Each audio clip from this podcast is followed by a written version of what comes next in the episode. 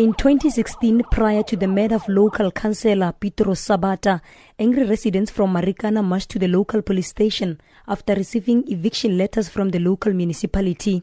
Later, there were tensions over housing allocation in Marikana when residents illegally occupied RDP houses in the area. Earlier, a number of those houses had been allocated to some residents by government. The community accused government of allocating the houses to people who were not living in the area before the housing project was started. As a result, beneficiaries still awaiting houses occupied the remaining units. They have vowed not to vacate the houses. Ezindlini asiphumi ezindlini xa kuthiwa mandiphume endlini ndizawuyaphi I'm not gonna move out of that house. If I move out, where am I gonna go? When again, I'm not even working.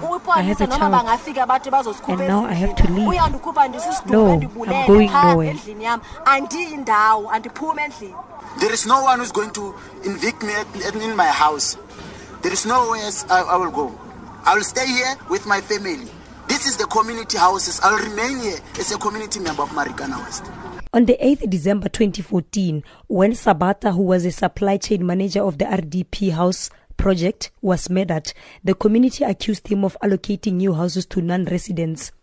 They later marched to the local police station and allegedly threatened to kill police officials if they continue to come to their residences and political meetings. Meanwhile, five men were remanded in custody during their last court appearance, while the other nine accused, including the Marikana activist Napoleon Webster, were released on bail last year.